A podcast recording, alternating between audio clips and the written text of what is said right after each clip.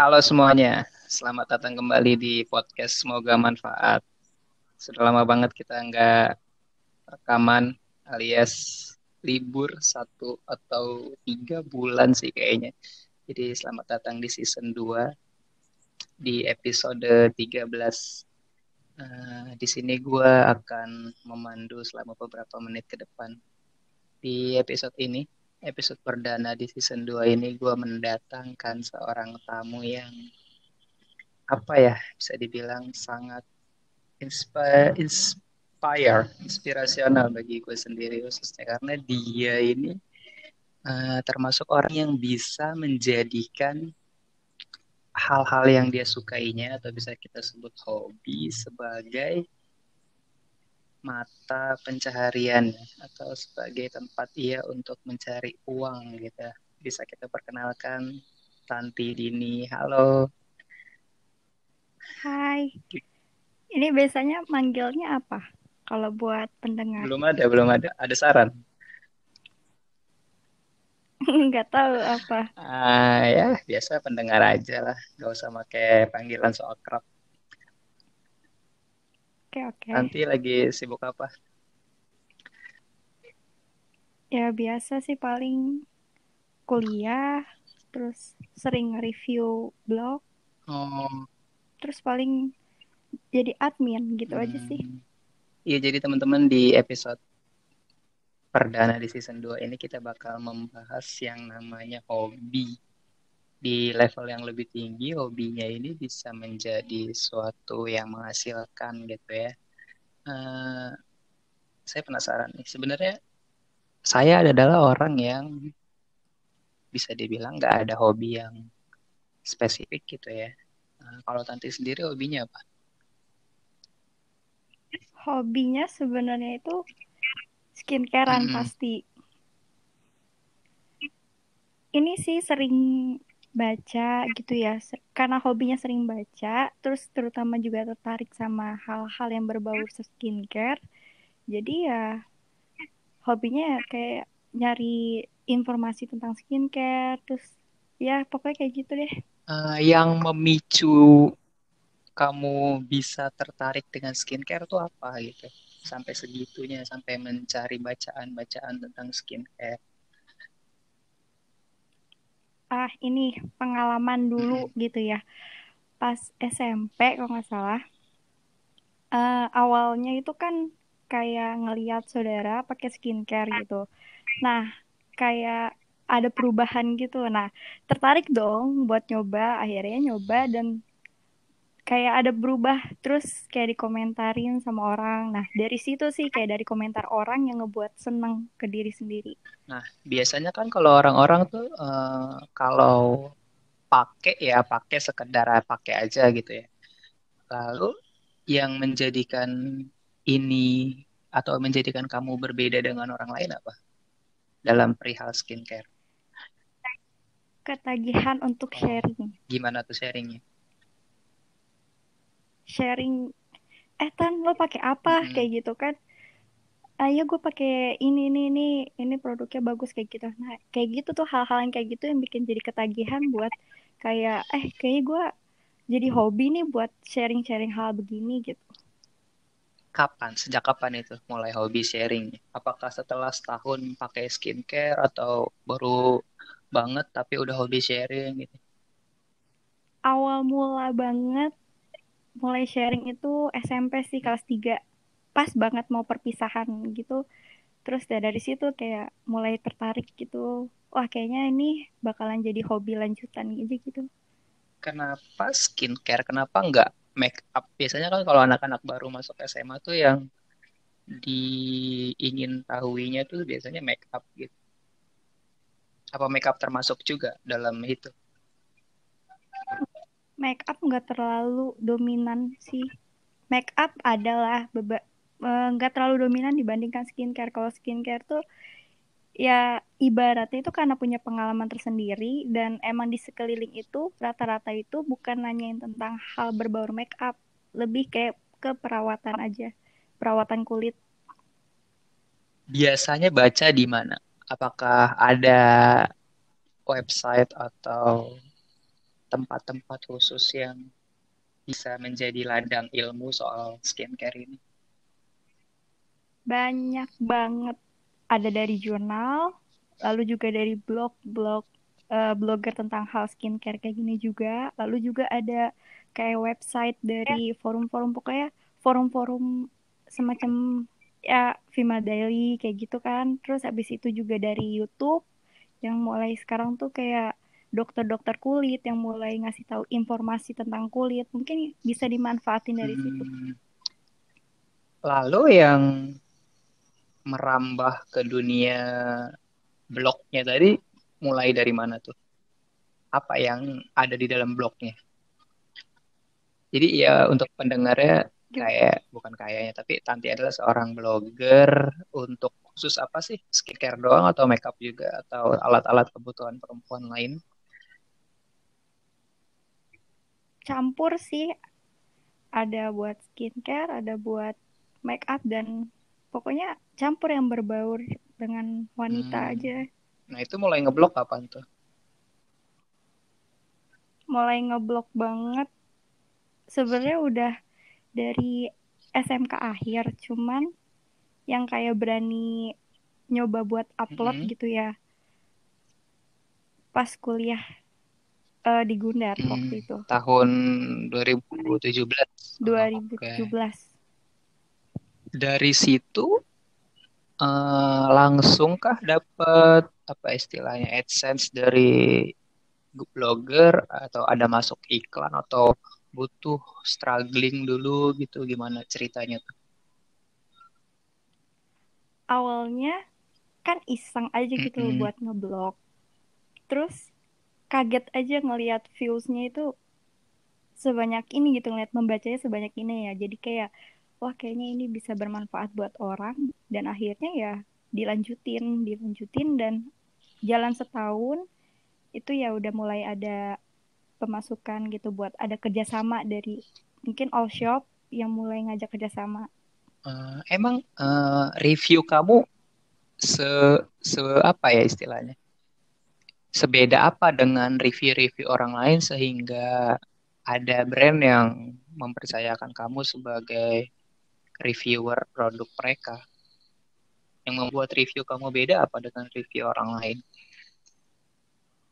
Aku nunjukin hmm. progres. Jadi hasil yang aku tunjukin itu ya aku unjukin juga progresnya dari mulai hari pertama, hari ketiga diunjukin perubahannya itu seperti apa dan buktinya itu kayak gimana. Jadi ya mungkin itu yang membuat pembaca itu jadi ngerasa ya percaya sama apa yang aku review dan akhirnya banyak yang ngajak kerjasama. Hmm, sejauh ini yang brand paling besar menurut kamu apa? Brand paling besar yang ngajak yang kerjasama ngajak atau apa? Ya ada deh pokoknya produk lokal. Hmm. Mesti aku sebutin bebas juga. sih tergantung kontrak. Produk hmm. lokal ada. Biasanya mereka mintanya itu gimana gitu? Apakah hanya sekedar di review atau minta diiklanin juga bagaimana?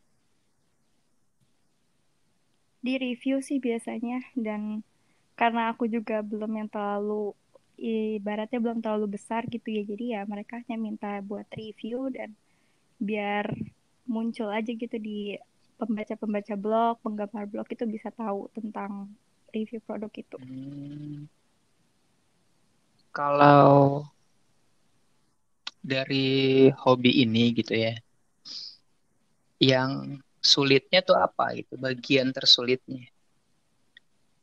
Pasti setiap hobi kan ada bagian-bagian sulitnya. Ini dari hobi kamu ini apa? mikirin kata-kata buat hmm. reviewnya. Kan kalau kata-kata itu harus tergantung mood ya. Mungkin kalau progresnya itu memang suka gitu kan, emang suka skincarean. Cuman kalau buat review kata-katanya supaya pembaca juga jadi nggak bosen dan segala macam itu yang lumayan sulit. Hmm. Sebenarnya kamu ada basic nulisnya nggak? Atau nulisnya pakai kalimat sehari-hari gitu di blog kamu? Pakai kalimat sehari-hari sih sebenarnya. Lebih kayak cenderung ngajak temen buat, ayo nih ada produk kayak gini nih, gue pakai ini, terus gue review gitu kayak hmm. gitu sih paling. Kalau ini kan kamu di skincare ya, berarti kan harus kamu aplikasikan ke badan atau wajah kamu emang nggak ada resiko dari situ gitu seperti uh, banyak okay. resikonya banyak Contoh? banyak banget contohnya ada yang ngajak kerjasama buat uh, promoin masker mm -hmm. nih ternyata masker itu nggak cocok gitu di kulit dan akhirnya mau nggak mau nge-reviewnya harus jujur dong karena memang uh, aku tuh ngandalin uh, blog aku ini beda dari yang lain itu karena prog uh, dilihat dari progresnya dan reviewnya tuh jujur. Nah itu dia kalau misalkan emang rada berat hati juga kalau misalkan ini kalau nggak cocok takut yang ngasihnya itu kayak ngerasa kecewa atau gimana. Tapi ya itu kan emang udah kontrak aku juga nanti di sebelum mulai aku promoin juga aku udah bilang kalau misalkan emang ini tuh bakal di review apa adanya hmm. gitu. Udah ngejalanin berapa lama sih kayak gini? Dari 2018. Hmm, tahun gitu ya. Kalau sekarang ya. rasanya masih menjadi hobi atau udah jadi uh, bagian dari pekerjaan? Bias biasanya kan kalau hobi, hobi yang udah jadi pekerjaan, rasa kesenangan dalam bentuk hobinya hilang gitu. hobi-hobi masih tetap hobi kok. Uh, biasanya kan kalau orang uh, ngelakuin hobi itu bebas dari brief ya atau aturan-aturan. Nah kalau biasanya udah nerima job dari brand itu kan ada aturan-aturan yang nggak boleh ini nggak boleh itu. Kalau itu gimana tuh kalau kayak gitu biasanya uh, aku juga nggak nerima semua job mereka gitu. Kadang aku yang buat peraturan gitu. Jadi aku juga milih seleksi gitu. Mana yang oh iya oke okay nih uh, masih masih bisa buat di review dan ada beberapa mungkin peraturan dari brand yang terlalu over banget. Kayak eh ini bukan gue banget. Kayak nge-review nggak apa adanya atau kayak gimana. Itu mungkin ya itu balik lagi ya aku seleksi hmm. Kalau itu apa namanya? Berarti nerima brand kayak gini lumayan dong ya fee-nya gitu.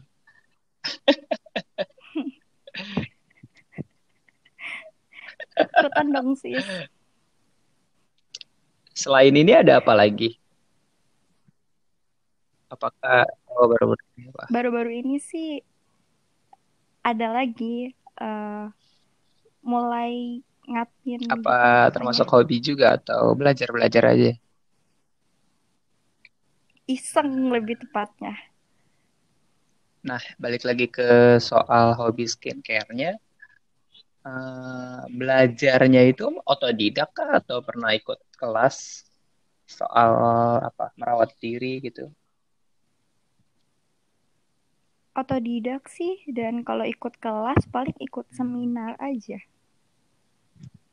hal apa yang biasanya banyak diingin tahu oleh orang-orang mengenai skincare dan paling sering kamu jawab gitu? Kalau rata-rata nih ya, rata-rata dari yang sejauh ini aku jalanin, mereka tuh punya masalah biasa kan. Indonesia tuh tropis. Jadi ya pori-porinya besar terus mereka uh, gimana sih cara buat uh, jerawat sih yang paling banyak ngilangin jerawat dan standarisasi Indonesia itu kan harus putih harus putih kayak orang eh kayak orang-orang Korea deh nah itu sih yang paling banyak kayak gimana caranya buat mutihin gini-gini lah pokoknya hmm. Biasanya kamu jawab jawab jawab semua tuh pertanyaan-pertanyaan gitu. Atau langsung langsung nih Pasti. baca uh, blog gue aja lumayan kan nambah readers gitu kan. Enggak enggak tetap tetap dikasih tahu via pribadi enggak aku kasih blognya lalu uh, problematika menjadi seorang reviewer itu apa aja? Apakah tadi kan udah diucapin tuh selain memilih kalimat yang tepat dan benar, lalu apa lagi? Manajemen Kenapa waktunya tuh? sih. Karena kan aku ini kan kuliah ya. Dan pasti waktu yang bebas itu ya nggak terlalu banyak gitu. Dan sedangkan kalau blog dan harus kerja sama uh, sama salah satu brand atau sama ada kayak all shop atau segala macam mm -hmm. itu kan ada deadline-nya ya. Nah, itu tuh kadang yang suka jadi berat itu deadline-nya itu di bareng gitu. Deadline tugas dan deadline uh, reviewnya tuh bareng. Jadi ya itu sih yang paling susah manajemen time-nya. Ditambah lagi harus ningkatin mood supaya moodnya nggak mager terus kan. Jadi ya itu aja yang paling susah. Kalau cerita di balik pertama kali kamu nerima uang dari hasil iseng-iseng kamu ini gimana? Sekaget itu kah atau emang udah siap? Iya kayak kaget. Kaget banget. Kayak ah ini seriusan nih?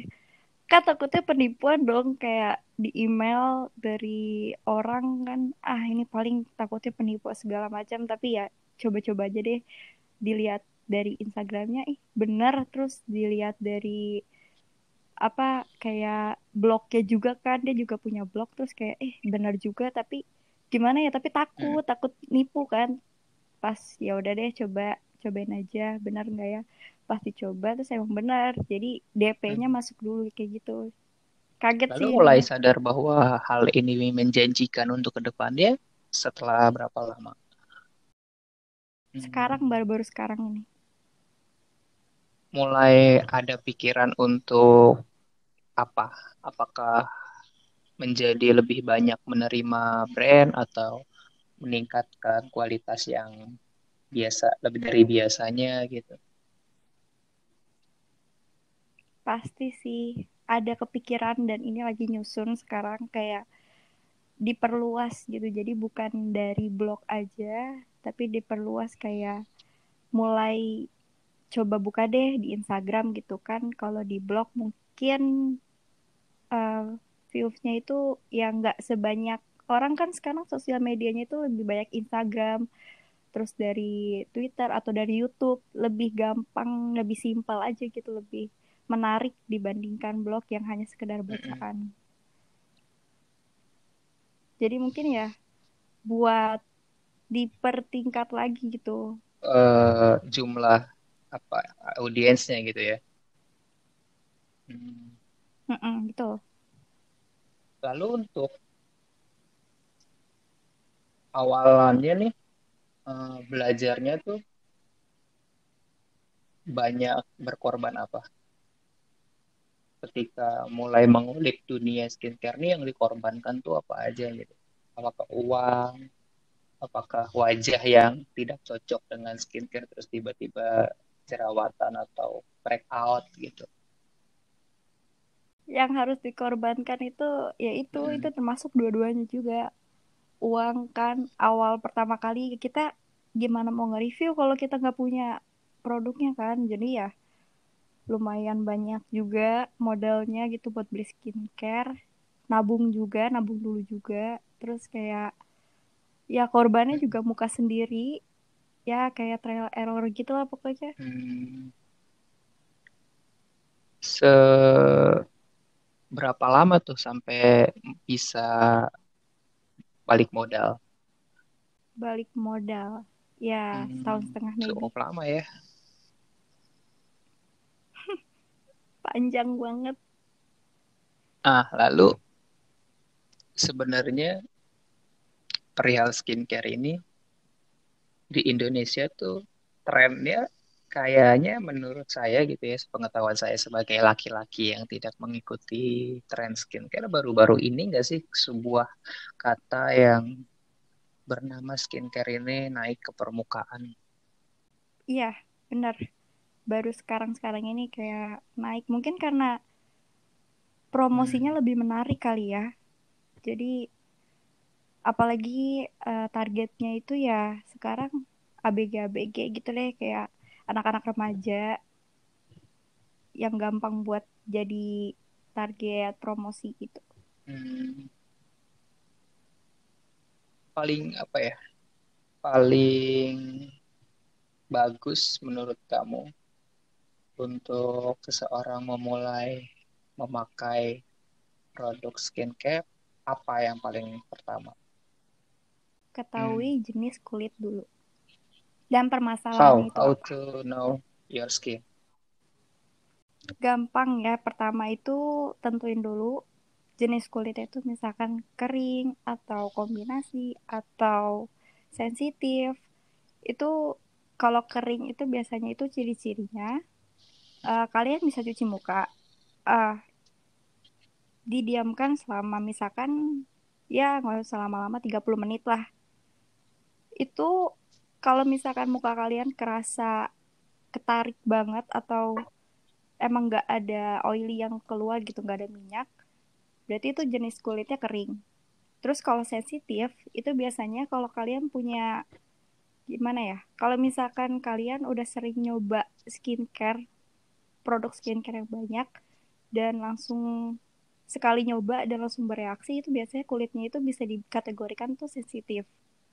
Kalau berminyak tentunya kalau misalkan habis cuci muka 30 menit didiamin itu mukanya udah kayak kilang minyak banget. Nah itu tuh ciri-ciri kulit berminyak. Intinya sih untuk ngestar skincare ke kulit kita itu Hmm. basicnya dulu aja. Uh, kalau misalkan ada orang yang pengen mencoba gitu. Satu aja dulu dari dari skincare yang ada gitu kan. Skincare kan contohnya kayak ada masker uh, serum facial wash gitu kan. Apa dulu yang mau dimulai apa dulu yang perlu di nomor satukan? Apakah cleansing? Cleansing sih. Yep polusi ya polusi. Polusi di ibu kota itu bah dah pokoknya cleansing harus wajib paling penting. Rutinnya maksimal dua kali sehari kah ya? Uh, lebih dari Yap. maksimal atau maksimal. lebih dari itu nggak boleh? Nggak boleh boleh. Tiga kali lah maksimalnya. Cuman kalau dua kali kan pagi terus skincarean bisa sampai siang nih siang juga harus wajib sunscreen itu di apply terus sore mungkin habis habis pulang hmm. aktivitas. Tiga lah ya tiga kali.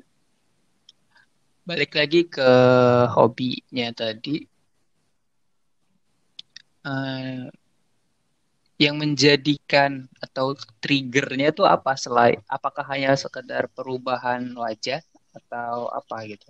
Triggernya menjadikan ini. Kayaknya gue bisa serius di sini deh gitu nggak tahu ya kayak, kayak kayak kecanduan aja gitu kayak senang aja ngelihat orang kalau misalkan bilang tan makasih banget ya uh, gara-gara lu uh, muka gue udah nggak gini lagi tan makasih banget ya akhirnya gue nemuin produk yang cocok. Nah itu sih yang paling bikin kecanduan dari hobi gue ini. Kenapa berani? Aku. awalnya kenapa berani untuk share your knowledge gitu kok tentang skincare berani memberanikan diri sih dari orang-orang terdekat. Tadinya sih nggak berani. Kayak takut nih takut di orang. Kalau disaranin nggak cocok. Tapi pas nyoba mungkin sering nyoba ke keluarga atau saudara mungkin deket-deket dulu terus kayak rata-rata dampak negatifnya itu ya kecil gitu minim. Akhirnya itu yang memberanikan diri untuk share kamu mau masih inget uh, skincare pertamamu apa nggak apa-apa kalau emang ini udah besar ya nggak ada ngaruhnya juga di sini. Skincare pertama banget itu Citra. Uh, pelembabnya doang setelah itu beranjak nambah nambah nambah nambah gitu. Iya bener. Eh, buat kalau buat laki-laki kan sama kah sebuah seperti skincare perempuan. Sama sebenarnya mau laki-laki mau perempuan itu sama. Balik lagi ke jenis kulit masing-masing. Jadi nggak peduli itu cap buat perempuan atau buat laki-laki itu sebenarnya ya itu ya tipe marketing aja kali ya. Sebenarnya sama tergantung jenis kulit masing-masing lagi. Eh, mungkin ini terakhir buat orang-orang yang mungkin sedang dalam fase ingin glowing up atau ingin mulai self care terhadap dirinya sendiri gitu kan dengan cara merawat diri, memberi makan dan memberi nutrisi pada kulitnya masing-masing. Apa saran kamu sebagai orang yang memang uh, paham dengan skincare? jangan males baca jangan males buat cari Kalau males mengaplikasikannya nggak apa-apa. Oh, itu juga jangan. Itu juga jangan. Atau ntar jadi gak glowing atau kumaha. Ingat tujuan lagi dong. Ingat tujuan lagi. Tujuannya itu goalsnya itu harus punya goal sih kayak kulit gue harus kayak siapa. Jadi kalau ketika malas kayak oh iya ya kan pengen kayak dia gitu. Jadi biar ngebangkitin mood lagi buat skincare eh, skincare tuh bukan suatu hal yang yang apa ya yang menur- menurut saya membuat skincarean itu berat adalah karena ini hal yang seumur hidup gitu nggak sih? Jadi kayak ah gitu berat banget rutinitasnya gitu kan skincare tuh investasi dalam bentuk apa tahun depan tahun depan bisa ditarik gitu kan investasi skincare itu hampir sama kayak investasi. Jadi ketika nanti kita raihnya itu nanti ketika udah umur pokoknya ketika ada kola, penurunan kolagen di umur 35 lah ya. Itu ketika yang lain eh, udah mulai kerutan atau ada pokoknya ada hyperpigmentation atau kayak gimana. Nah, itu skincare tuh bisa diinvestasikan ke kulit kita buat ngeproduksi kolagen lebih baik. kirain Tuh. perlu makan ceker yang banyak aja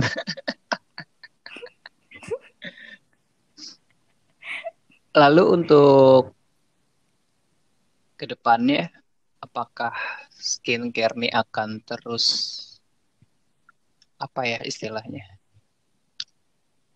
dikenal orang kah atau ya udah segini aja nih kayaknya orang-orang yang hobi akan skincare menurut kamu pandangan kamu Sebenarnya bukan cuman orang yang hobi skincare aja sih.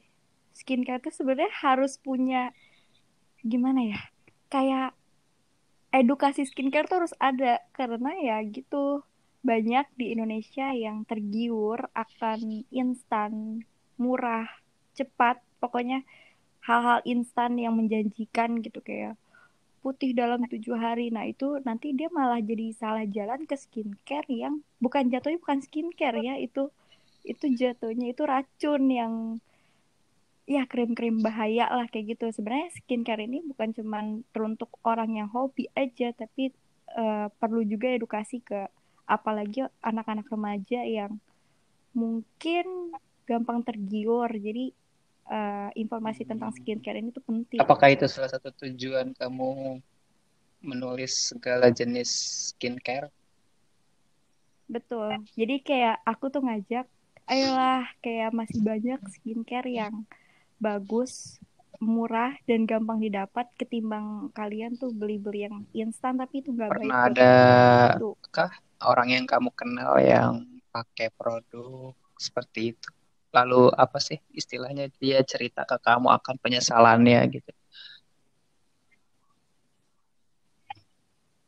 Banyak, Hmm, banyak banget yang jadi korban. terus gimana penanganannya Penanganan yang pertama itu pastinya ngedetox dulu kulit dari uh, semua-semua hal tentang krim-kriman deh.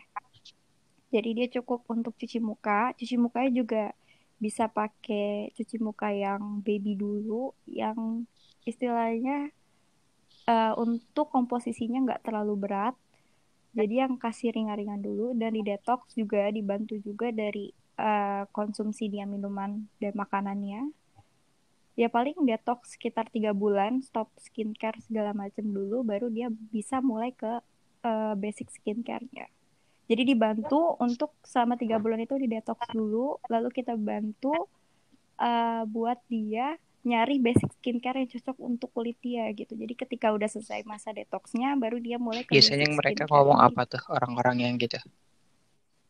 Dalam bentuk penyesalannya mereka berkata apa? Biasanya ngirimin foto sih kayak Tan gimana nih? Uh, muka gue kayak gini-gini. Lo pakai apa? Terus dia langsung ngepap uh, skincare bukan skincare lagi ya.